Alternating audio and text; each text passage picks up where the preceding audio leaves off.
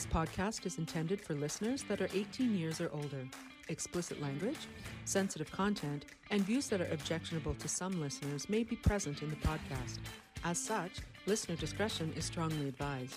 Please read our podcast terms and conditions before listening to Up the Rabbit Hole.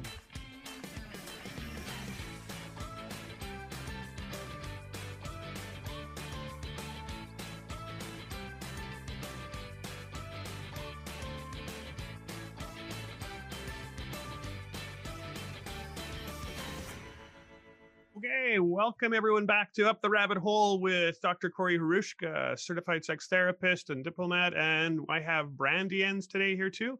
And we also have our new guest, Shan Roberts, who's a specialist in trauma. Hello. Good morning. Why don't we get started off? So back to joke of the day. Now I kind of have two today since um, but what I want to do is I want to bring it out to also the uh, the listeners out there. So if you have some of these old jokes that are reasonably appropriate um, from back when you were young. I want you to be able to see if you can share those with them. And if we kind of go through and gather a bunch, well, put them on the air with us so that you can uh, kind of get credit for some of that stuff or some of the favorite ones you've had. Oh, anyway. I can't wait for that. Cannot wait for that. Sounds good. So here, here's our two for today. So one's a little story and one's kind of a quick joke. So what do you get when you cross a dick with a potato? you tell. A dictator. Oh. Uh, that was another one I remember when I was about nine, which I probably shouldn't have been accessing at that time anyway, or listening to. But yeah, you know, as a nine year old, you're kind of always curious about what's going on. And so here, here's another one. So a guy sitting in the doctor's office, doctor walks in and says, I have some bad news. I'm afraid you're going to have to stop masturbating. The guy says, I don't understand, doc. Why? Doctor says, because I'm trying to examine you. Uh,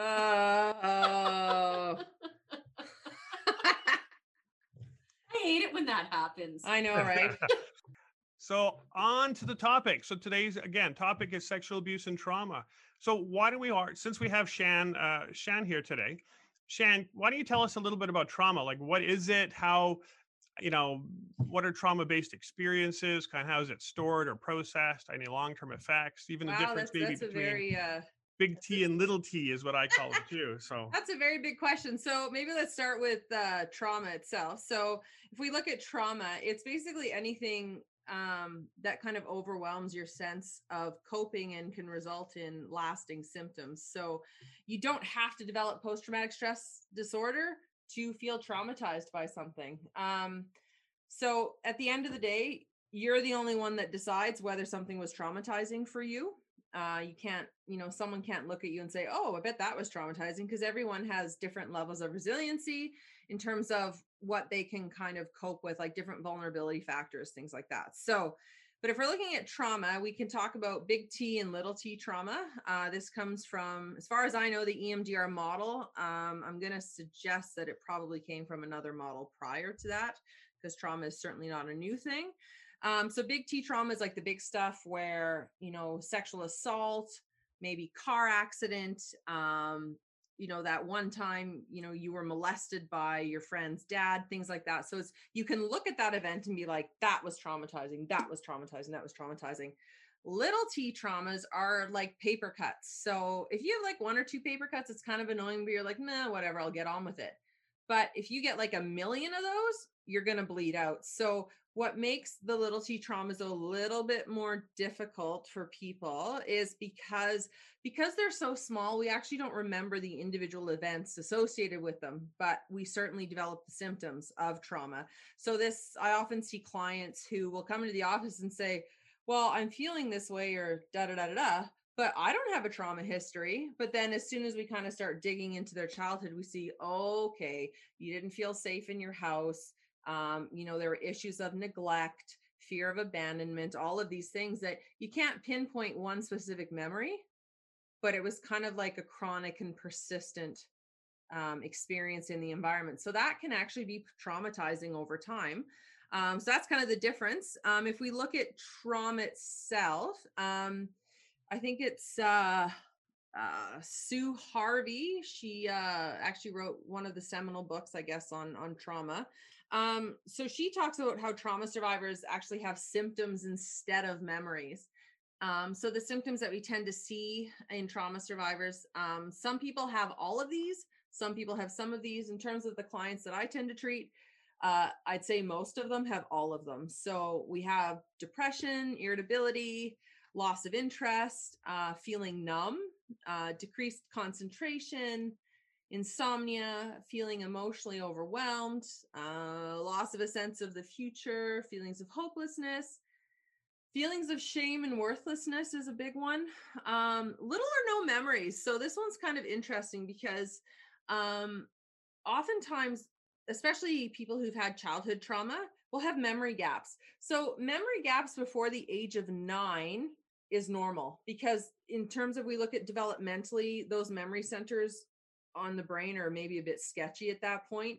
So because you know because there's so much development going on in the brain your brain's like i don't have time to store memories there's too much. So um, memory gaps of 4 9 not a big deal. But if you start noticing you have memory gaps for significant events or longer periods of time after age 9 then we kind of want to go hmm why was your brain in survival mode? Because when our brain is survival in, in survival mode um, it has a harder time forming memories um, other things we look for is nightmares and flashbacks. So the traditional flashback is kind of like you disconnect from the here and now. You feel like it's the event is happening all over again. So it, it overwhelms your senses. It overwhelms kind of your your sense of place in time um, and that you actually feel like you're back there. But we also have what are called emotional flashbacks, which a lot of people don't know about. So, emotional flashbacks are where, and this happens to everybody, this happens to me too. So, you're like in a situation, something happens, and you overreact. Like, your response completely outweighs what that situation would normally warrant all the time right yeah i know i do yeah. that all the time too so basically what that is is that's an emotional flashback the problem with emotional flashbacks is they feel like they're very much in the here and now because emotions do not have a time stamp. Memories themselves have a time stamp. You can say, "Oh, you remember that time when da da da da da da da," but you can't say, "Oh, remember that time when this emotion came up and it was all connected to this and blah blah blah blah blah blah." We we just can't do it. Emotions are not time stamped, and because trauma is all connected in the brain along like the five senses, plus um, interoception, which is kind of like that internal sense that we feel in terms of our bodily state, and connected through um, actually memory itself. Everything is connected in some way, and so the when when that kind of chain gets triggered, we get this huge emotional overwhelm or this emotional response. Uh, which is just over the top. So, um, other symptoms be like hypervigilance, so kind of feeling like you're on guard, constantly scanning the room. Some people will find that like if they're in a room, they have they have to sit with their back to a wall facing the door, right? So that's often mistrust. So the number one thing a trauma survivor cannot do is trust other people. Um, so when I work with clients, I'll say to them like, "Hey, there's no, I have no expectation that you're going to trust me." You don't need to trust me to work with me. Um, other things generalized anxiety, panic attacks, chronic pain and headaches. So, like I said, trauma symptom trauma survivors have symptoms instead of memories. You know, p- trauma survivors have a lot of pain, chronic pain issues. They have, you know, gastrointestinal issues, all of these things. Um, substance abuse and eating disorders, feeling unreal or out of body. So that kind of gets into that dissociation piece. Um, and then also too, there's that kind of a loss of a sense of who I am, which is, you know, you just really aren't sure. So, those are kind of the main things we tend to see. So I hope that answers your questions. Yeah, and I think it's important to realize that there's a lot of these symptoms and kind of um, to, that occur in here that also co-occur in other diagnoses or other mental yes. health issues.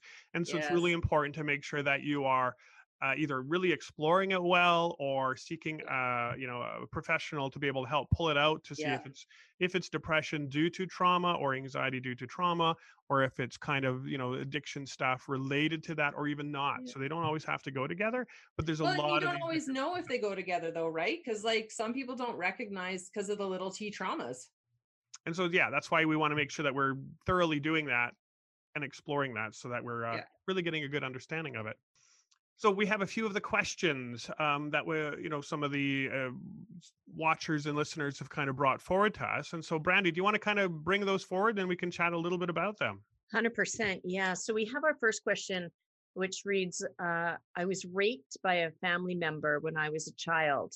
I'm now having relationship problems. What should I do? Um, so what should I do? I think the fact that you're even acknowledging that perhaps it's playing a role is really important.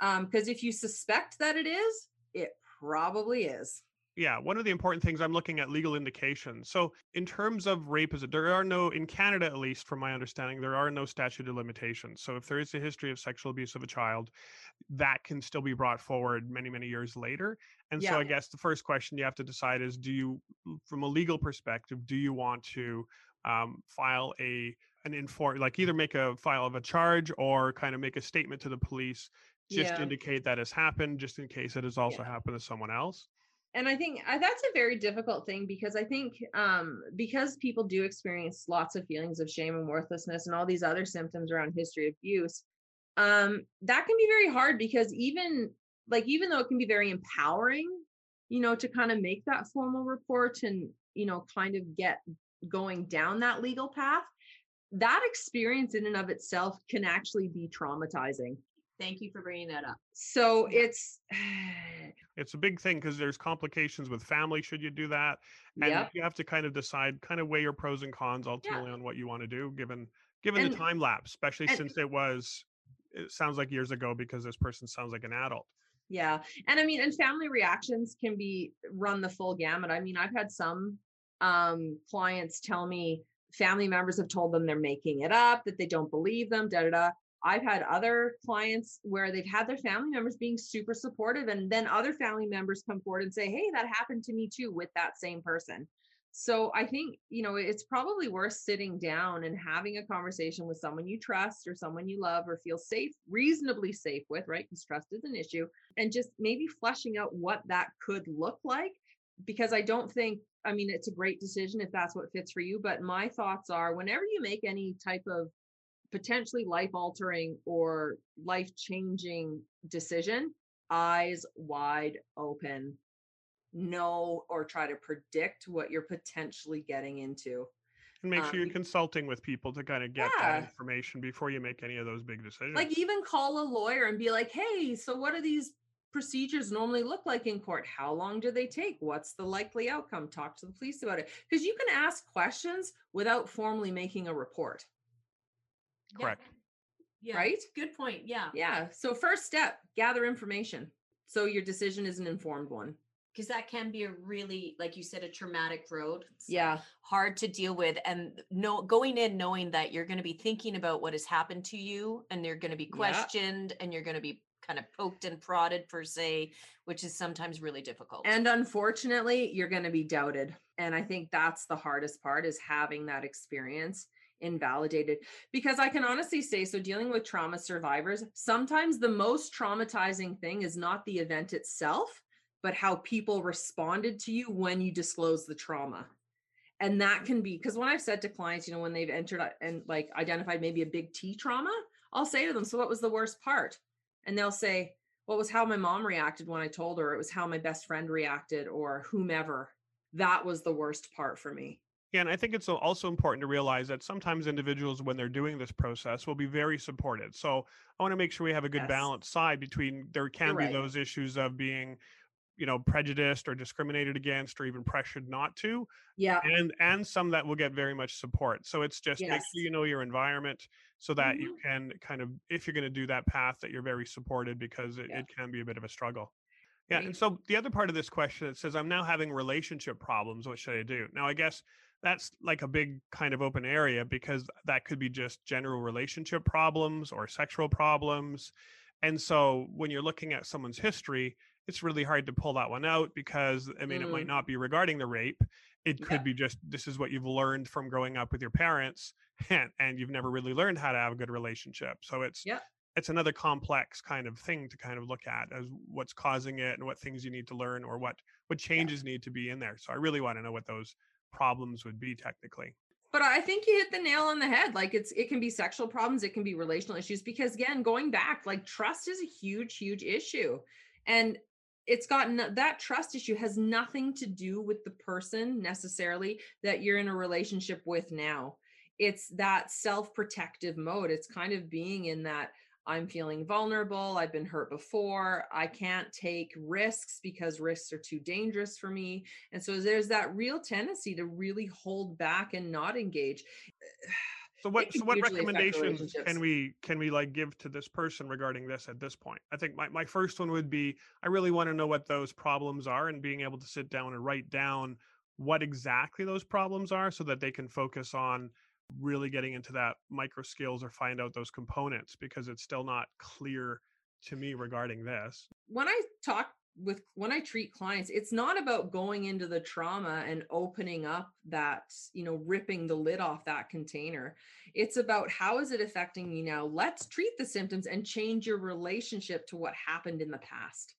So you don't have to go into the, the trauma in in excruciating detail. In fact, it's not advisable to because that can re-traumatize again, right? Right. Yeah, but I guess in this case, because I mean, although she was raped, as you mentioned earlier, she may have not been traumatized in this case. Yeah. Yeah. So it's just really looking at what her what her response is to this yes to this dynamic. Is it traumatic? Is it not? How has it impacted her relationship? Yeah. How have other factors related to her uh, current relationship problems? And then well, think, kind of going from there and that kind of goes into vulnerability factors too right? So someone who comes from a home environment that was really supportive you had like a really good attachment uh to uh to an adult figure in your life da da da da you have all these resiliency skills is less likely to develop post traumatic stress disorder later in life in response to a traumatic event than someone who grew up in a chaotic childhood environment or an abusive childhood environment. So you want to read the next one? Yeah absolutely. Question number 2 how am I supposed to deal with sexual abuse? Why did I let it happen constantly and for so long? And how come I can't stop thinking about it? So I think we've actually already touched on this a little bit. Um, so, how am I supposed to deal with sexual abuse? There is no right or wrong way. You know, everybody deals with things a little bit differently. Some people avoid it altogether. Other people say, hey, I'm going to go talk to a therapist and deal with this, right? Um, well, I'm sure there could be wrong ways to deal with it.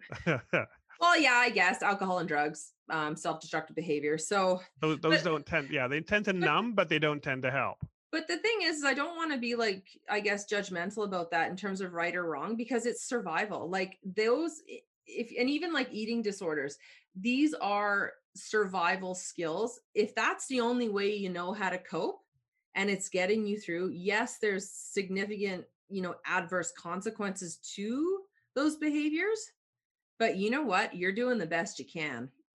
And I think so, our jobs as therapists is to help them get better coping yes. mechanisms and, and work through those issues so that it's not impacting them as bad. That's where exactly. the teaching component comes in, I think, in regard to the sexual, uh, sexual, the psycho education to mm. let them know there are alternative ways. Yeah.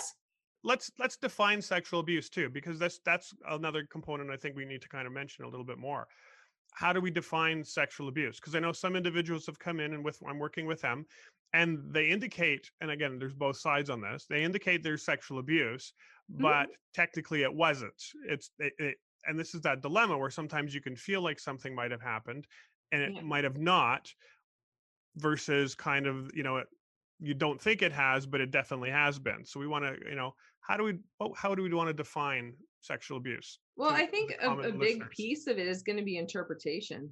How the how the person or the client interprets what's happened to them and then getting curious about that because yeah maybe it wasn't sexual abuse or maybe you know in their mind it was. Well how is it that became sexual abuse for them you well, know, I guess the lens would be also legally because I guess yeah. you know if you feel that it's been sexual abuse but it doesn't meet the the requirements of the legal system, yeah. then it doesn't doesn't define sexual abuse, even though it might feel like it. Because yeah, con- consent is what I would say the first process comes in is you know has their consent been given? Because sometimes consent can be given, but it wasn't for what you actually got.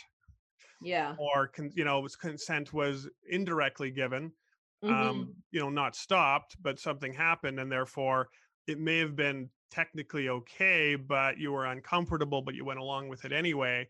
And so this is where you get into that expressed informed consent is usually yeah. best, best practice. But mm-hmm. you know, nothing usually happens in that it rarely happens in that best practice. I wish it did. Mm. And so now we get into those gray zones where you know it was uncomfortable and then Well, at what point does it become again sexual I, I don't think we can always necessarily rely on the legal definition because the law follows the people. I mean, things have to happen, people have to learn new things, and then the law gets updated. The law is always behind the people, not ahead of the people. So, you know, as we learn more about the impacts of trauma on people, that's going to impact how we're defining what's traumatic and what, you know, sexual abuse is or what sexual assault is. I don't know the legal definition off by heart. Um, and so that's why I'm saying like you have yeah to work because we can also have you can have sexual abuse and have it not be traumatic and legally it would still be kind of a do- definition of sexual Yeah. abuse or you can have some form of abuse, but it doesn't quite meet the criteria for the law, but it's still abuse.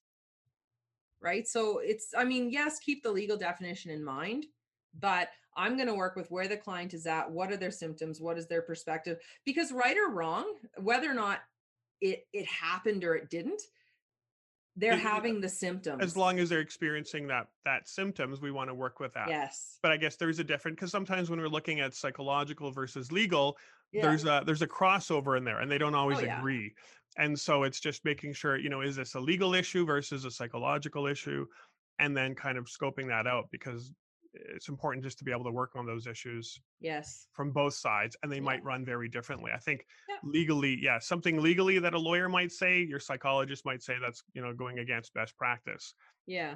right so i mean dealing with sexual abuse can be again from that first question would either be you, do you have to decide if you're going down the legal path or down the psychological path and Or those will have two different yeah and you can do both and those will have two different processes.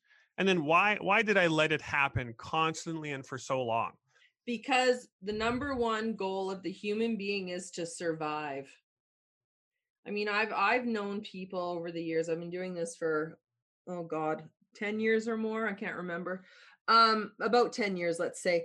And um i've had some clients you know who've been abused from the age of 2 till they were 21 by a grandfather so they've been Right? groomed or trained in they've been pattern. groomed or trained or but the thing is is that there's that kind of gets into that whole thing of that stockholm syndrome right that trauma bond that you develop in that you know to, in order to survive a sexually abusive situation not only you know do you have to survive but you actually have to bond like have an attachment with that person because not only can they you know from an attachment point of view annihilate you because let's face it if you if as, as a child you are rejected by a primary caregiver you will die. Like look at you know if you if you think of like an infant they can't survive on their own a toddler can't survive on their own. So failure to attach to a caregiver means death literally. Um, and so kind of at an intrinsic level we know that and we bring that forward into adulthood. And so you know trauma survivors have to attach to their abuser in many situations so now we're kind of getting into that uh that i guess quagmire or you know whatever you want to call it where you know they are attached and they do have some positive feelings for the abuser but it's because they had to do that in order to survive because if they would have left they'll die so they have to submit it's going back to that submission. Submission is a survival skill and we do carry those skills with us forward in life and so if the abuse keeps happening yeah that's why the person is staying because there's some intrinsic fear that if i don't stay i will die there could be some personality dynamics too i think you know if Yeah. there's level of assertiveness but the ones you mentioned are the major ones. Yeah. if the reason would be i can't stop thinking about it that that sounds like that classic trauma response. Well the intrusive Or- memories right? The intrusive thoughts. Or it's still unresolved issues that it's bugging it. They know it's wrong but so it's what's what's happening there. So yeah. this would be a nice really important case to say is definitely seek therapy or, or a professional be able to help resolve that because it sounds like it's bothering this person quite a bit All right. So, question three I have memories in my childhood, such as vaginal itching and bleeding, afraid of a specific preschool, having a sex drive since I was four years old, and I struggled with depression, anxiety, self self esteem, etc. for as long as I can remember. I don't remember any specific abuse, but is it still possible? Yeah. You don't like Agreed. we talked about uh briefly about memories. Um I know that prior to, you know, I did say prior to age 9 it's normal to have memory gaps. Um but I think with any type of abuse no matter what your age, it's normal to have memory gaps about it or to not remember it at all. Yeah, I think there's usually before age of four, people may have flash memories. So they're very, very hard to have any significant memories prior to 4 Mm-hmm. And I think there's other things that might cause this, but I mean, it, it sounds like yes, uh, that it's definitely possible. Like causes of itching can be, you know, yeast infections in girls when they're young. And it's not uncommon for children to have a sex drive when they're young. So those would be two. But I guess the question is, we're kind of wanting to watch what types of behaviors that sex drive looks like whether they're kind of you know predatory or abusive or self you know inflicting damage the frequency we're trying to look at so those are the things we want to look at that yeah um the specific you know the fear of that specific preschool could be related to this it could also be related to just a bad teacher or a bad experience in that school separate mm-hmm. and i think so the biggest thing with this is just you know to get curious you know, and find out, okay, so you don't have the memories, that's okay, because we can still have body memory too. So I know you mentioned like visual memory kind of prior to age four. So visual memory developmentally comes online about the age of two. Verbal memory doesn't start coming online to about the age of five. So anything that happens prior to age of five, you're going to remember, but it's going to be non-verbally or, you know, visual snippets. So um, you're going to remember through physical sensations or you know um, that interoception which is kind of that internal sense that I, I, mentioned before so there is memory there it's just you don't have the language for it and so i think that can make it really difficult for people um, because they're like well i don't remember anything or i can't tell you what happened to me so i guess it didn't happen I think it's also important to maybe talk with your family members or around that time to kind of see what information they remember or know to mm-hmm. kind of mm-hmm. line up those memories to see how they compare with your perceptions of them because sometimes perceptions can be flawed too. Yeah, for sure. For sure. Uh, question number four. I recently found out my 15 year old male friend was raped when he was six. What can I do to help him open up about this and also get him to feel better about himself overall?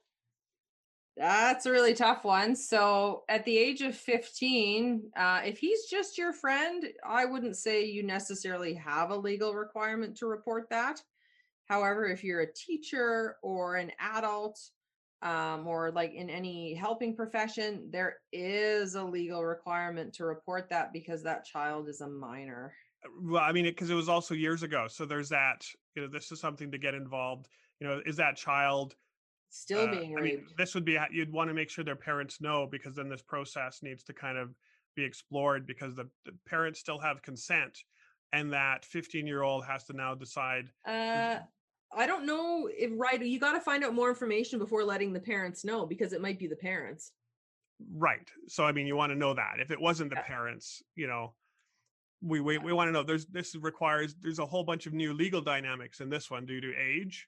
Yeah age of when it happened, age of the current age, because it's no longer a risk, but they're still kind of underage and sexual abuse of a minor. So eh, we want to kind of explore some of those again legal options so that we can ensure the, the ensure the safety of that child and or you know what risks risks are happening.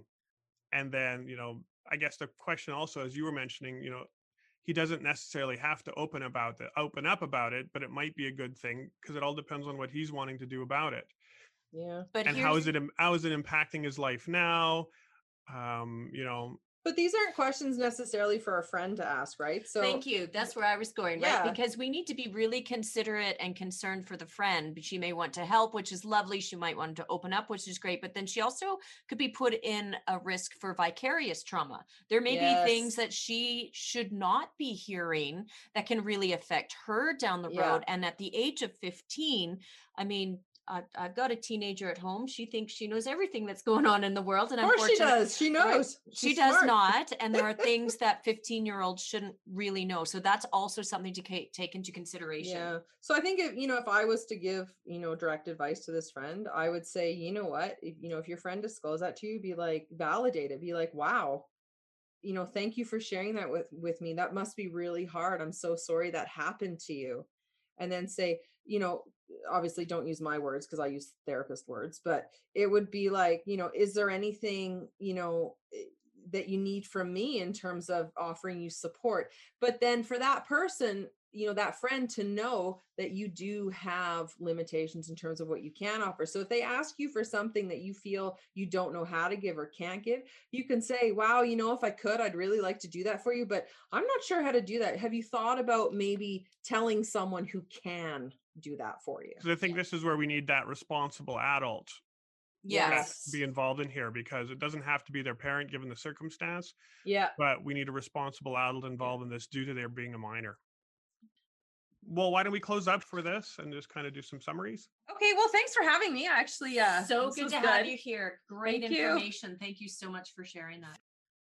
So just to kind of summarize some of the key points that we've learned from this process i think the the first one that i've kind of or would like to just comment on would be you know the i guess looking at the differences between when we're looking at kind of sexual abuse and trauma which may be a, a consequence of that sexual abuse is that you know there are two kind of lenses you need to look at this one from a legal and one from a psychological and they don't always align and you have to decide you know if you're going to do one either or both of this process and who to consult and talk to about that which may be again you know a lawyer the police versus a therapist or kind of a supportive uh, supportive person that's one Agreed. I think uh, another one too is really knowing the difference between that big T trauma and the little T trauma. And people need to realize that you can have a lot of that little T trauma and it can really still make a huge and profound effect on your life. And so when people kind of slough off the little stuff, oh, well, that happened, but it, you know, it happens to everybody. Well, it may be so, but it's how you really interpret it and how you internalize it. So we have to really can- be aware.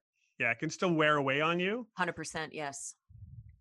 and that there's also different symptoms that may occur and cross occur and so don't i guess make sure not to assume that because you have depression or anxiety or or you know trust issues that it's because of trauma but really take the time to explore that you know understand it find out what's going on talk with your either you know your partners your therapist your your friends to be able to explore some of those if it's impacting because some individuals can go through stuff and it may not really impact them significantly and some people can go through stuff and have it just wreak havoc on their lives Absolutely, yeah. I think another important thing to to really take out of this is, you know, it, there may be sexual abuse, and some people may interpret that as traumatic, and others may not interpret it as traumatic. But there's still the symptoms are still there. So sometimes we can deal um, just with the symptomology that the that the client is having, and it may not be traumatic, and that's okay. But it's there's no real right or wrong symptoms. If they're there, we're I mean, we've got the possibility to deal with them, and that's really important as well. And then i think the other i mean again you know we're in the field naturally so again you know making sure that we're seeking that help that you know that supportive environment um, so that we can kind of address those issues and that there are many causes for some of these uh, behaviors and to again explore those Hundred percent. Yeah. This is a this is a big topic, really. you bet Yeah. awesome This was this was a good one. That's the wrap up then Wrap it up. No, this was a good one. There's just so much information on this topic. We might have to do a secondary one. i guess we're done take care Thanks. Have a good day.